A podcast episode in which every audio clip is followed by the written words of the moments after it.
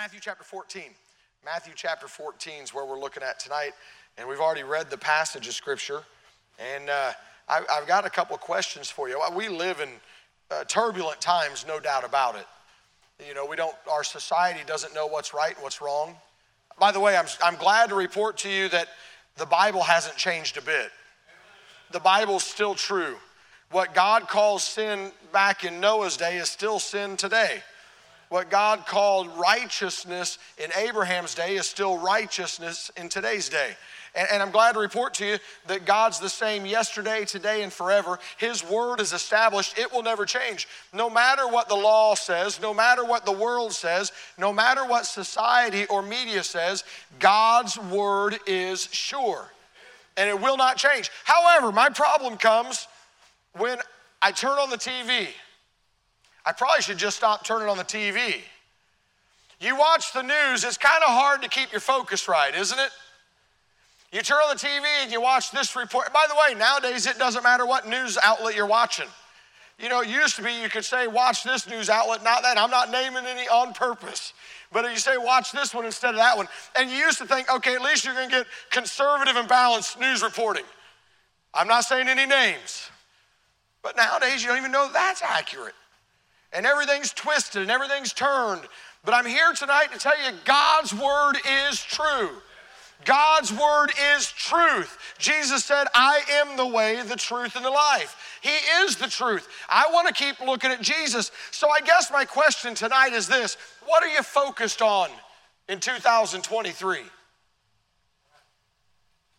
I, I, I, love my parents. They, they, are, they are some of the greatest people on earth. They're Christians. Sometimes I give some stories and tell some things, and people wonder, well, are, are your, have your parents gotten saved? No, no, they're saved. I love my parents. And uh, they, we were involved in a family business, therefore, church didn't happen.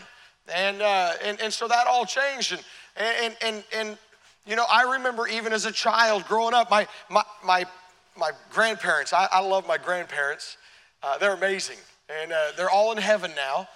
I didn't really get to know my grandpa Copeland much growing up. Uh, my grandpa Copeland, he's just a gruff man, and uh, old school gruff. And uh, you, you, know, he worked at, at Caterpillar, I believe, and on the assembly line in Caterpillar, there in central Illinois, he, he caught a piece of metal in his left eye, and, and he lost his left eye. And uh, they ended up replacing it with a glass eye. And, and my grandpa Copeland used to scare me. I know that sounds rude for me to say, but I was scared to, I, I, I didn't know which eye to look at. And that glass eye, I mean, it was like it was focused on me all the time. I remember my parents would say, We're going over to see Grandma and Grandpa Copeland. And uh, come on, boys, let's go get in the car. And we, all four boys, would load up in the back seat of a Volkswagen bug. And, uh, and we would load in that Volkswagen bug. And windows down, no air conditioner, crammed in. There weren't seat back then. It didn't, you didn't have to have seat belts. And and uh, anyway, we we got in the car. We're driving to driving to Grandma and Grandpa Copeland's. I'm in the back. I'm like, do I have to go in? I don't want to go in. It scares me to go in there. I, why are you so scared? It's Grandpa. He scares me. Why does Grandpa? It just scares me. And as a little kid, I was four or five years old. He died when I was five, so it had to be somewhere in that time frame.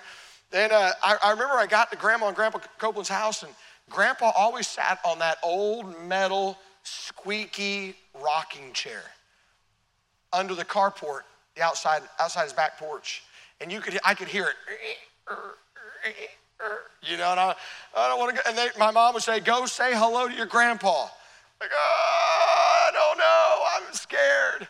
And they said, Kurt, do you want to spank it? No, no, go say hi. I know my grandpa, he knew all this was going on. I remember walking out my grandpa and he, he spit tobacco. He had big old red man shoe and he, he had it running down both cheeks and, and uh, it was just nasty. And, and he'd, he'd turn around and look at me. They called me Blondie. My hair was a bright white. They, he'd say, Blondie, come here. He'd just grew up. Blondie, come sit on my knee. Come sit on my knee. okay. And I would slowly walk over to grandpa. He'd snatch me up. He'd sit me on his knee right next to that eye. And he'd look at me. And he had to turn his head all the way around because he could only see with the right one. But that other eye was right in my face. And my grandpa would say, Blondie, what's wrong with you today? Oh, nothing, nothing. And then he'd turn his head the other way. I'm, if I'm lying, I'm dying. My grandpa would do this. He'd reach up and he'd grab that gra- glass eye. He'd pop it out of his eye socket. He'd take that eye facing this way and he'd turn it around where the pupil was looking at him, and then he'd put that eye right up in my face. He'd say, I'm watching you, Blondie. I'm watching you. And I'm like, no, no, Grandpa, no. I'm scared. It scared me. And now you understand why I was so scared. Then he'd take that eyeball. He'd go plop it in his mouth like a Jolly Rancher. Wash it back and forth in his mouth and spit it back out, open his eye. I'm, I'm like, uh, watch, not with my mouth open because I was afraid he'd put it in my mouth. He didn't pop it back in his eye. And I was scared to death. My grandma Copeland was blind. So between the two of them, they only had one good eye. My parents would send me over to my grand, after my grandpa pa- passed away, after he went to heaven. My parents would send four little rugrat Copeland boys over to grandma, a blind grandma, to watch us. I, that just doesn't make sense. And, uh, and she, she would, by the way, there's not a whole lot to do in a blind grandma's house. You know, there's not a lot of games, there's not a lot of toys. Uh, so you just had to figure out things to do. And I was probably six, seven years old, and I learned I could have fun with grandma. And so I'd walk over. I know this is cruel. Please don't don't kick me out. This is Brother Rob's the one who invited me to be here, so it's his fault that I'm even here. So blame him. But my I, I, my grandma had this old wooden rocking chair right there, walking into the living room, and I'd walk over there, and I'd take that rocking chair and I'd slide it right over in the middle of the walkway, and I'd step back and I'd say, "Hey, Grandma, Grandma, come here." And my grand, I know, I know I shouldn't have done it. I'm confessing my faults, you know, one, one to another. And my grandma come walking around the corner. Yeah, Blondie, what do you want? And, oh, Kurt, what? And then she'd turn around. She didn't say anything. She'd just turn around. She'd walk back to the refrigerator. She'd reach up on top the refrigerator and she'd grab what she called a fly flap. She grabbed that old fly swatter. Why a blind grandma had a fly swatter, I don't know grasshopper, something. She reached up and grabbed that fly swatter. She didn't hold it by the metal handle end, she held it by the floppy end. And she'd start coming towards me, and you could hear that hanger in the air. I don't know how she did it. My grandma, I, I, I, I, was quiet as a mouse. I'd go run and hide. She'd push that rocking chair out of the way. I could hear that, and she would she'd pin me into a corner in the house and whack, whack. I'm like, ah, grandma, grandma, I'm sorry, I'm sorry. And then she'd walk away, move my rocking chair again, Blondie, I'll get you again. I'll do it. I, I, you know what I remember outside of those things? You know what I remember about my grandma? My gra- I remember walking in the room hearing my grandma pray. Back in the day, she used to listen to Oliver B. Greene on the radio and, and uh, J. Vernon McGee. And I, I, still remember sitting down and listening to those preachers on the radio. My grandma sit there and she'd say, Amen, Amen. And then I'd hear her pray, God help Blondie. you understand why she was praying for me now, don't you? Help Blondie, help him to live for you. Help Blondie to live for you. You, you know what I learned from my grandma?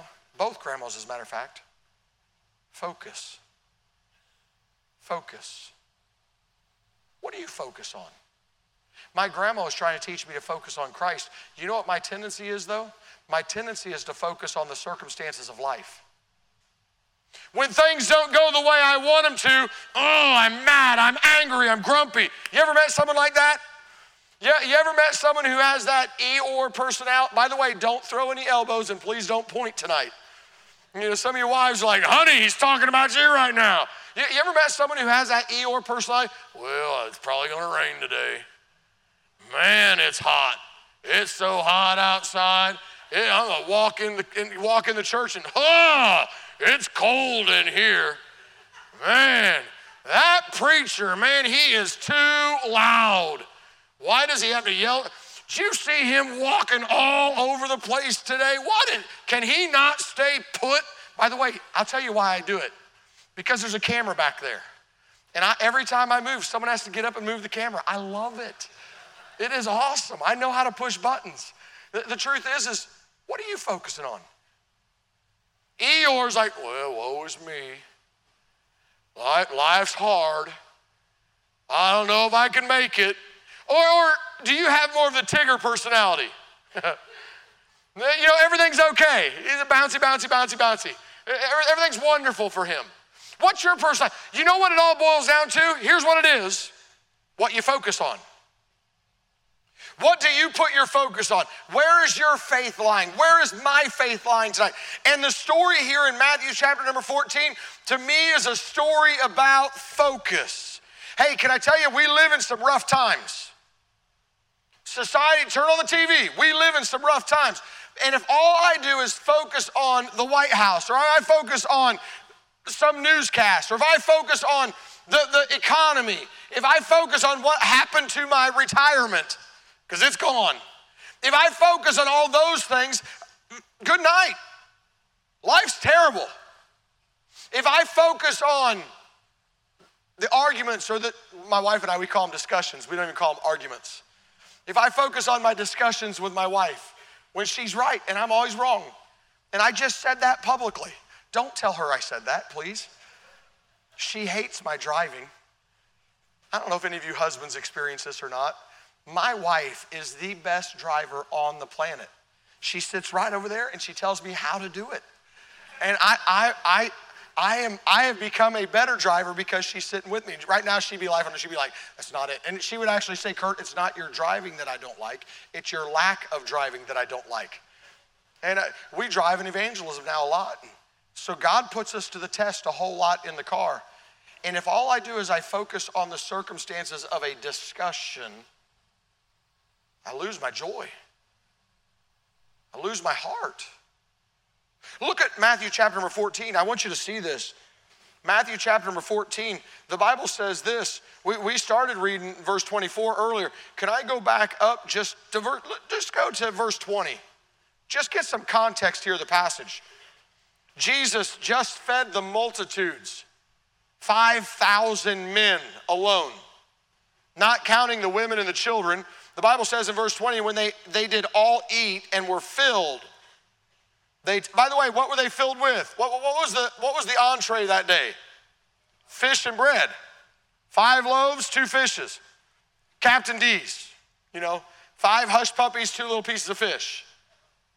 Jesus took that, he blessed it, he broke it, he fed the multitudes. By the way, I believe the Bible. I believe Jesus took that young boy's lunch, that lad's lunch. He prayed over it. He break. He, I don't know how it happened. I don't know if he just like break and all the basket. I don't know how it happened. I know the disciples took the baskets and fed the multitudes, and the Bible says every person was filled. Whew, could you just be one of those disciples for just a minute? Here's the disciples. Jesus just said, have them sit down in companies of 50. Everyone sit down. We're all in groups now. We're sitting on this hillside. My wife and I actually got to be there in that area where they say the feeding of the 5,000 took place. Beautiful, beautiful landscape. And, and, and, just imagine those people there and, and Jesus praying and blessing the food and breaking it. And then the disciples coming in. And John comes over and grab. I love, I love thinking how the disciples would have been thinking. John grabs the basket and probably stopped and gave Jesus a hug because he was the disciple whom Jesus loved.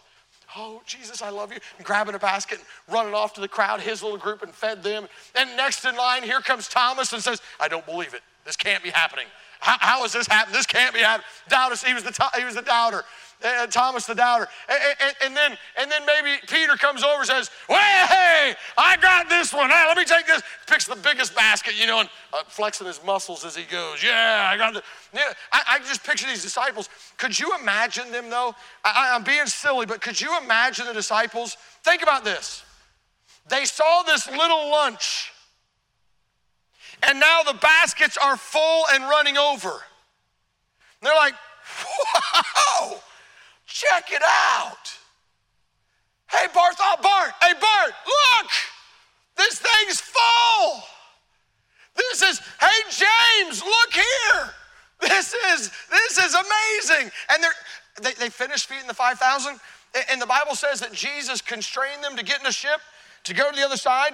Could you, could you just, let's see, what, what verse was that? Straightway, verse 22. Straightway, Jesus constrained his disciples to get in a ship, go before him to the other side, while he sent the multitudes away. Don't you wish you could be right there getting on that boat with those disciples? How many of you men love to fish? You love to go fishing. A couple of you love, I mean, you ever, you ever, wives, have you ever heard those husbands come home from going out fishing? And they start talking about the big catch they got. Oh, honey, you should have seen it. It was that big, that big. And our tales grow, you know. Uh, that fish fought for six hours and it was great. And I finally reeled it in. We, our stories grow. Could you imagine those disciples that day? Here they're getting on the boat. Whoa, did you see that? There's 12 baskets full left over. The high fives they're giving. And they're, they're, they're rejoicing over the mighty victory God had given. Then they get in the ship. They start rowing the boat to get the other side, probably still telling the stories of the miracle of the feeding of the 5,000.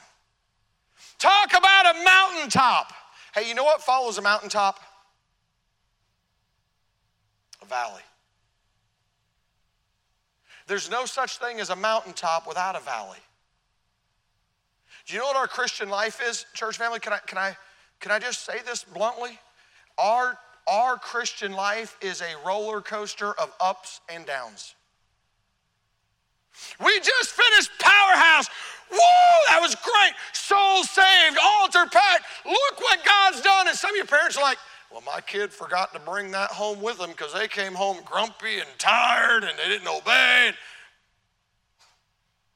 Here's the mountaintop, all the way down to the valley. Here's the disciples. Woo! Feeding of the 5,000. Hey, I wrote down in my notes storms always follow the miracles.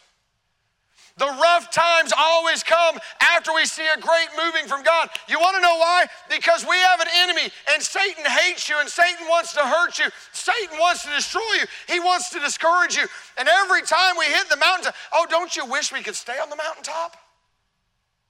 Don't you wish we could have that spirit of revival?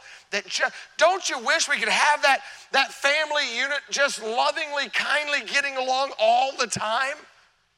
Moms, don't you wish you didn't have to say to your kids, stop fighting? Can't you kids just get along? My mom used to say this if you don't have anything kind to say, don't. Oh, you have the same mom I had. If you don't have anything kind to say, don't say anything at all. Why? Because there's those times where you feel, there's those times when you feel the presence of God and it seems so close. You know what I'm talking about? Some of you are looking at me like, I have no idea what you're saying, Brother Copeland. You know those times, you remember when you got saved? Do you remember that burden being lifted and you're like, whoa, I'm on my way to heaven. And you couldn't wait to tell everyone. You picked up the phone and you called your uncle, and your uncle said, You kook? Oh, you're one of those now too, huh? What? And hung, ah. Brother Rob, we're out soul winning, knocking on doors, and inviting people. People were so kind and so gracious. Only one only one was short with us, and he was even kind being short with us. He just said, I don't want it. Thank you. Shut the door. You walk away from a door like that, and you're like, man, I might as well quit. It's not worth it. Life is a roller coaster for every one of us. Could you imagine Pastor Bish, the roller coaster? Powerhouse, wow. And today's so sick he can't even stay, so hurt and so bad. Talk about a roller coaster. Talk about feeling like, ah, I can make it, this is wonderful. And then, oh, down the, and then, hey, who knows, tomorrow, back up on the mountaintop. Later on the week, down in the valley. Hey, how do we, do we just wave the white flag and say, I quit? I'm tired of this roller coaster life. Wouldn't it be nice if it was just consistent? You know why it's not consistent? S I N. Sin. And until sin is gone out of our lives, by the way, when will that take place? When you take your last breath.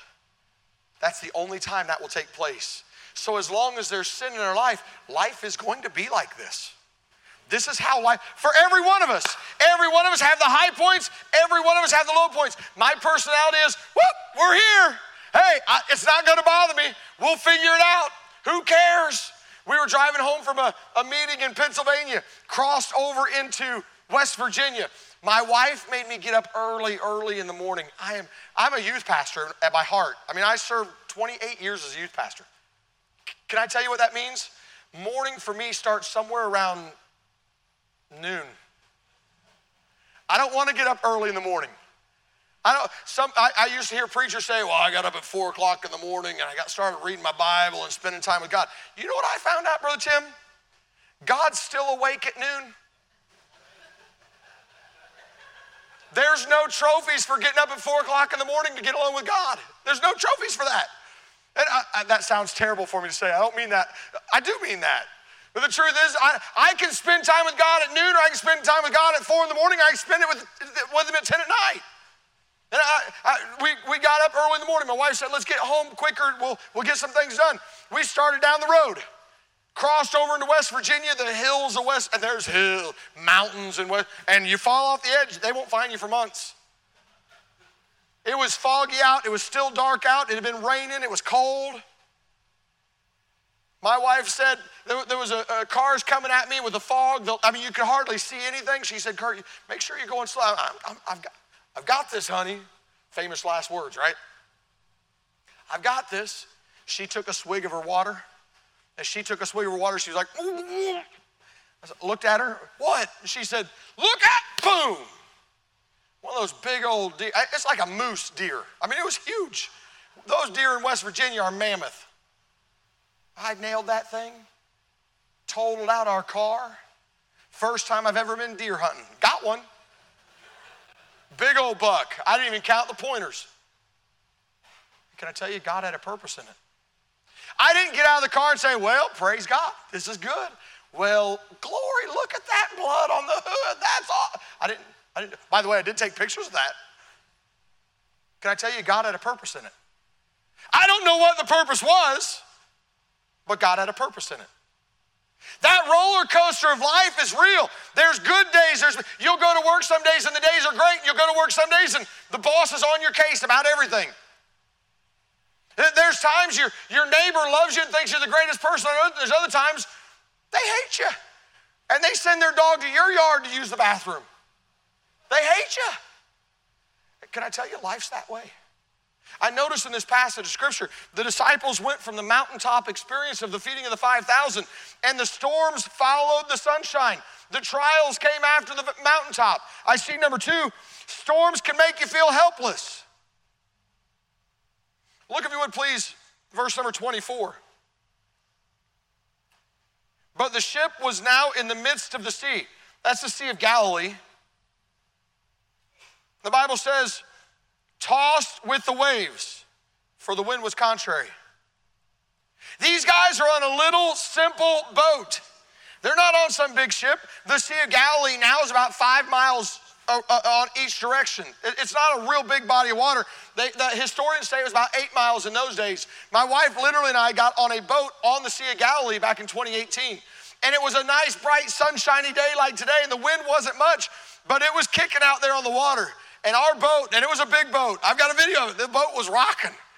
And I just started vision, trying to envision what those disciples were going through.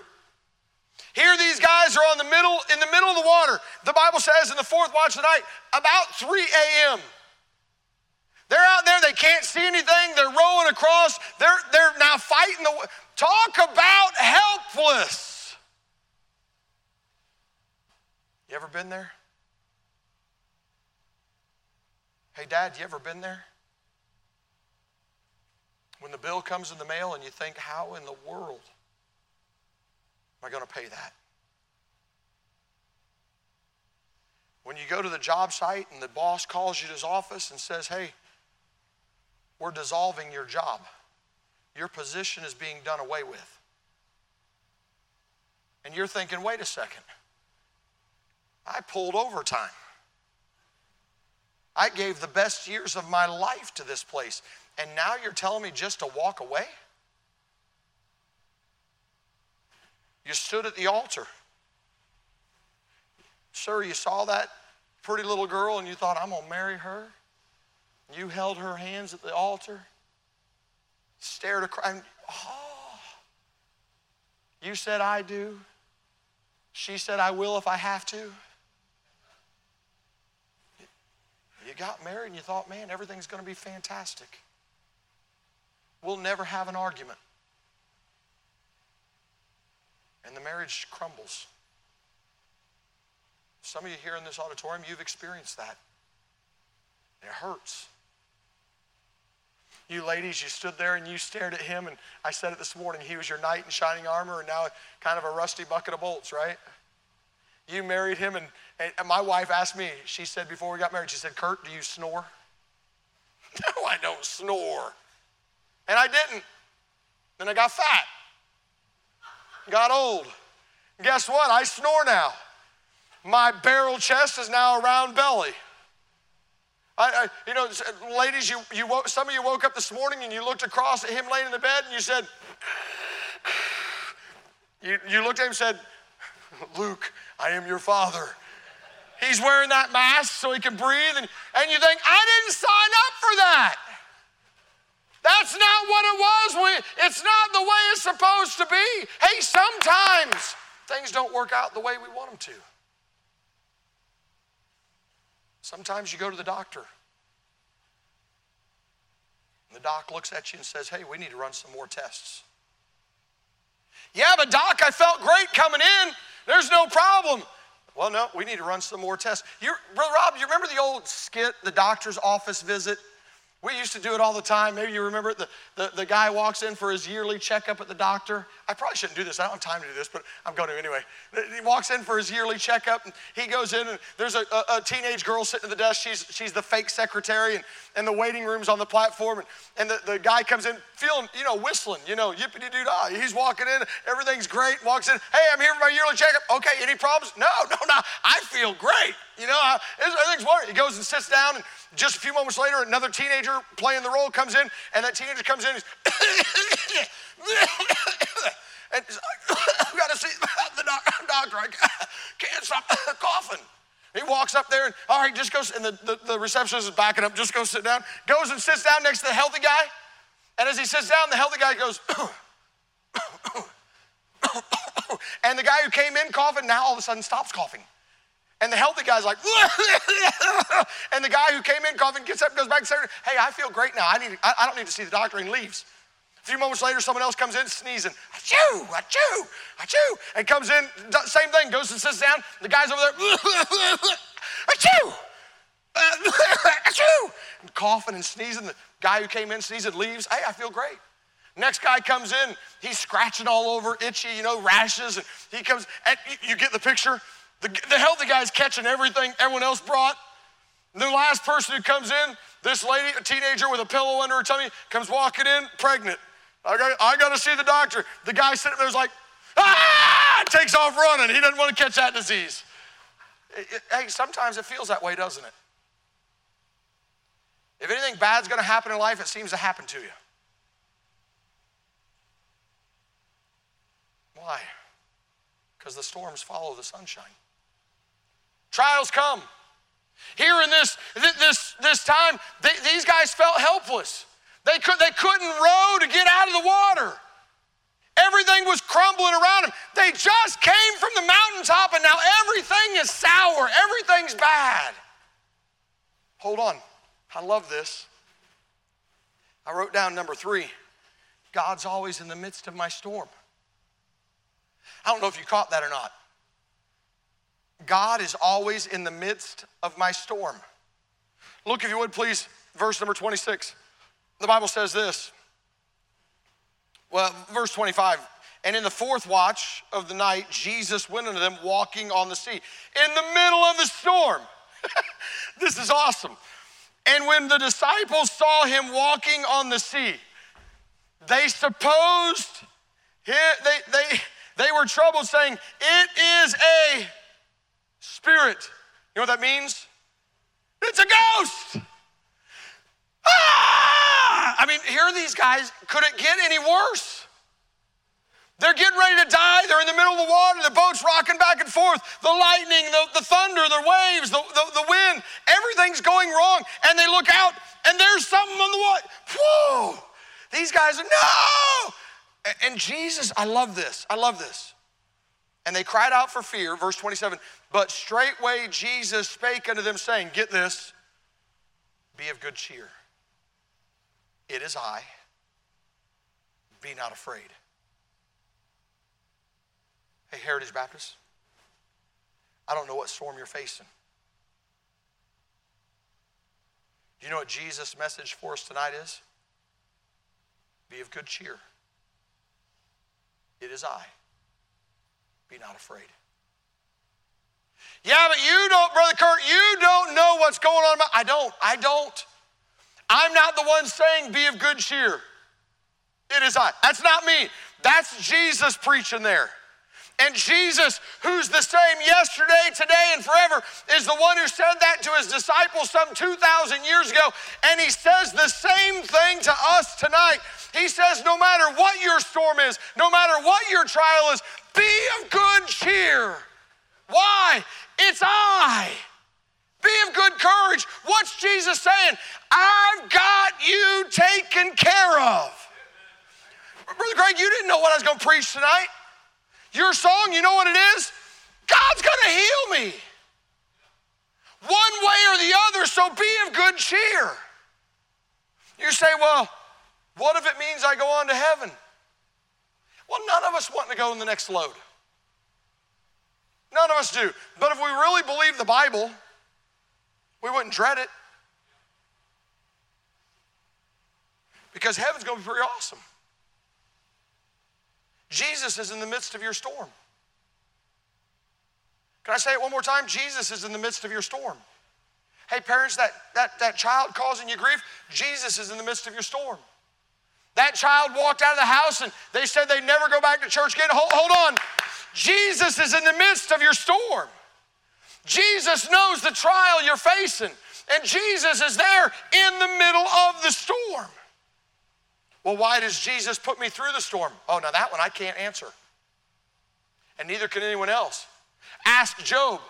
Job 23, what's Job say? When I'm tried, I'll come forth as gold. By the way, after he said that, Job still had a hard time. Matter of fact, not until you get to chapter 42, I think.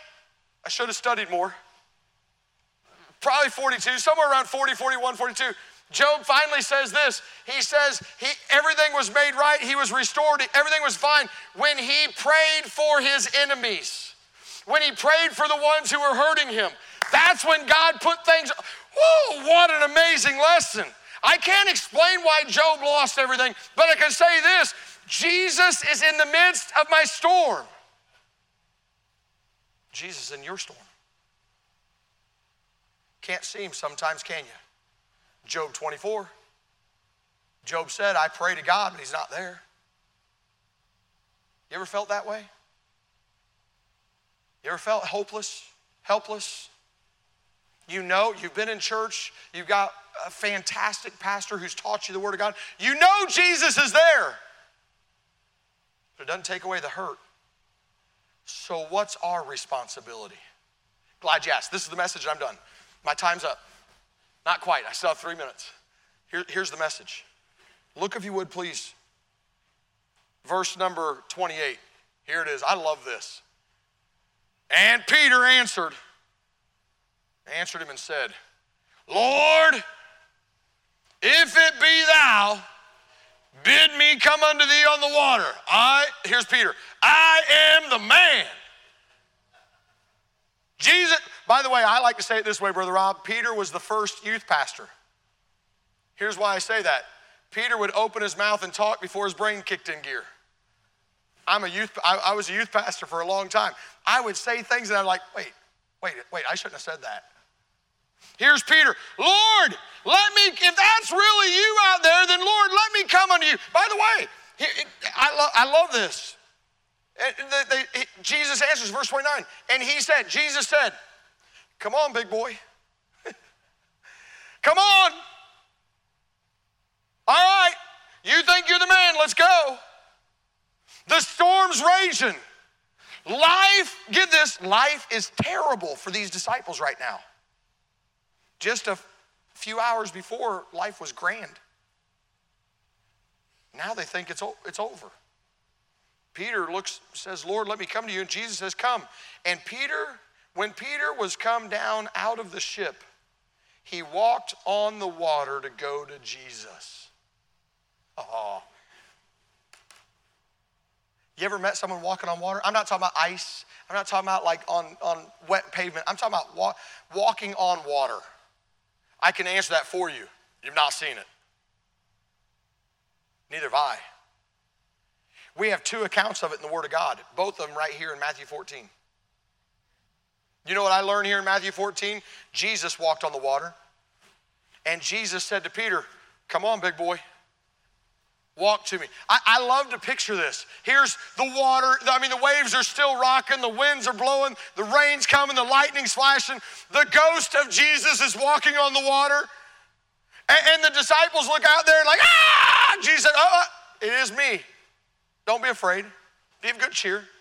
And Peter follows up saying, Lord, let me come join you. Jesus says, Come on. Peter sits on the edge of the front of that boat, throws one leg over.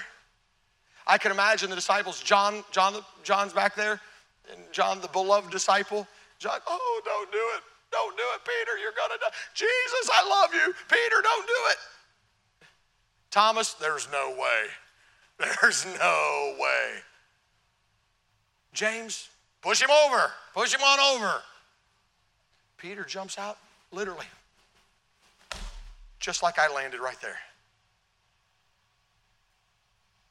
Walking on, say, well, how far did Peter go walking on the water? Well, you weren't there and I weren't there. I weren't there. None of us saw it. We don't know how far he walked. I don't know. The Bible says he walked on the water, which indicates he took some steps. And everything was grand in his life in the middle of the storm. Folks, here it is. In the middle of the storm, everything was grand in his life until the very next verse. But when he saw the winds boisterous, when Jesus, excuse me, when Peter took his eyes off of Jesus in the storm, everything changed. Hey, folks, we all have storms. How do you make it through the storms?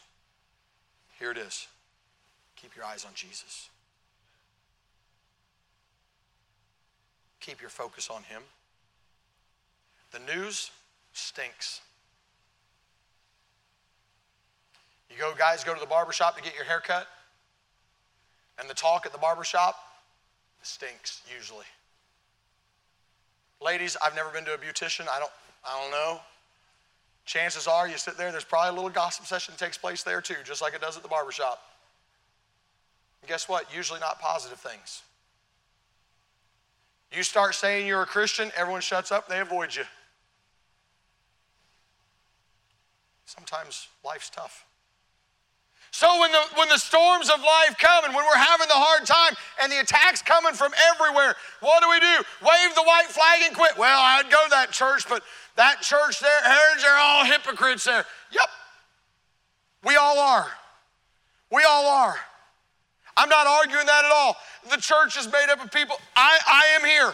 I'm the biggest hypocrite in the room. You want to know why? This morning I woke up, my hair, I mean, I had bedhead. I mean, it was bad.